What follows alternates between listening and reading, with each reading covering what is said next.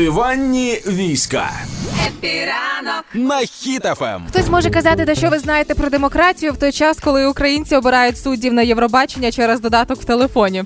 Зокрема, зокрема, така можливість є у Дії, і зараз як ніколи виходить, ми можемо впливати через соцмережі, через телефон на країну.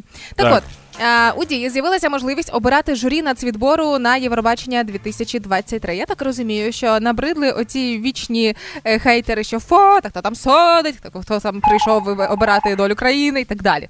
Але зокрема вирішили зробити цікаву ініціативу і запропонували список артистів, які можуть претендувати на суддівство, і троє. Хто набере найбільшу кількість голосів і стануть власне тими трьома суддями. Я подивилася на учасників, і цікаво, що серед претендентів це Джамала. Тут все логічно. Переможниця була у 2016 році. Тут питань немає до Джамали.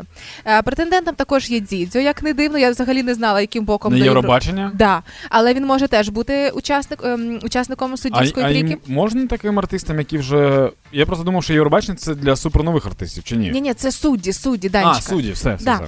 А, далі А, тоді, тоді ще більше здивування. Добре. Тіна Кароль претендує знову стати суддею. Злата Окнєвіч як е, учасниця Євробачення, де третє місце зайняла в 13-му році. Е, Катерина Павленко з е, Away, який п'яте мі- п'яте місце. Я думала, що вони чи перемогли, чи друге взяли, а вони п'яте. Уявляєш, якого шуму наробили. Далі. А, Я Юля навіть сказав, ой, ну маному наробили шуму. Отож, Мгм. Юля Саніна претендує на суддівство, е, Тарас Тополя, Валерій Харчишин і Костянтин Томільченко. От саме Томільченко для мене зараз найбільшим відкриттям став у цьому списку, тому що я його знаю. Людина з України має талант, з X-фактора, танцюють всі суддя, хореограф, Євробачення. Але виявляється, він неоднократно був постановником українських артистів на Євробаченні, тому він Мгм. теж до цього має стосунок. Прикольно. Ну, щоб можна було судити не тільки за пісню, а за і шоу. Да? Ну так, звичайно. І я подивилася на результати голосування. Ну, цікава історія. Я то проголосувала. Можна віддати один голос. Е, я віддала свій голос за Тополю, за Тараса Тополю. Зараз він на третьому місці і теоретично претендує на трійку суддів. Він зараз набирає 16,2%.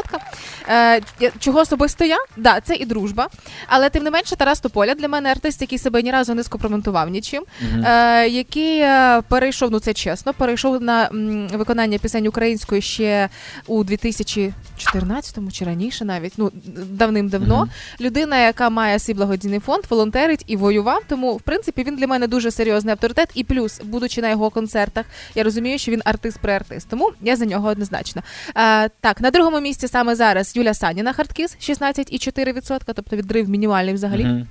Е, І на першому місці за голосуванням глядачів е, 16,83 набирає зараз Джамала, яка можливо теж посяде місце у трійці суддів. Теж закономірно була переможницею, все прекрасно і вже неоднократно сиділа теж е, в журі. Тому, можливо, Джамала, е, Юля Саніна і Тарас Тополя будуть суддями цього року на Євробаченні. Ну я з Євробаченням з цим, е, напевно, вчиню як русський. Як Я не буду голосувати, тому що мій голос все одно нічого не вирішує.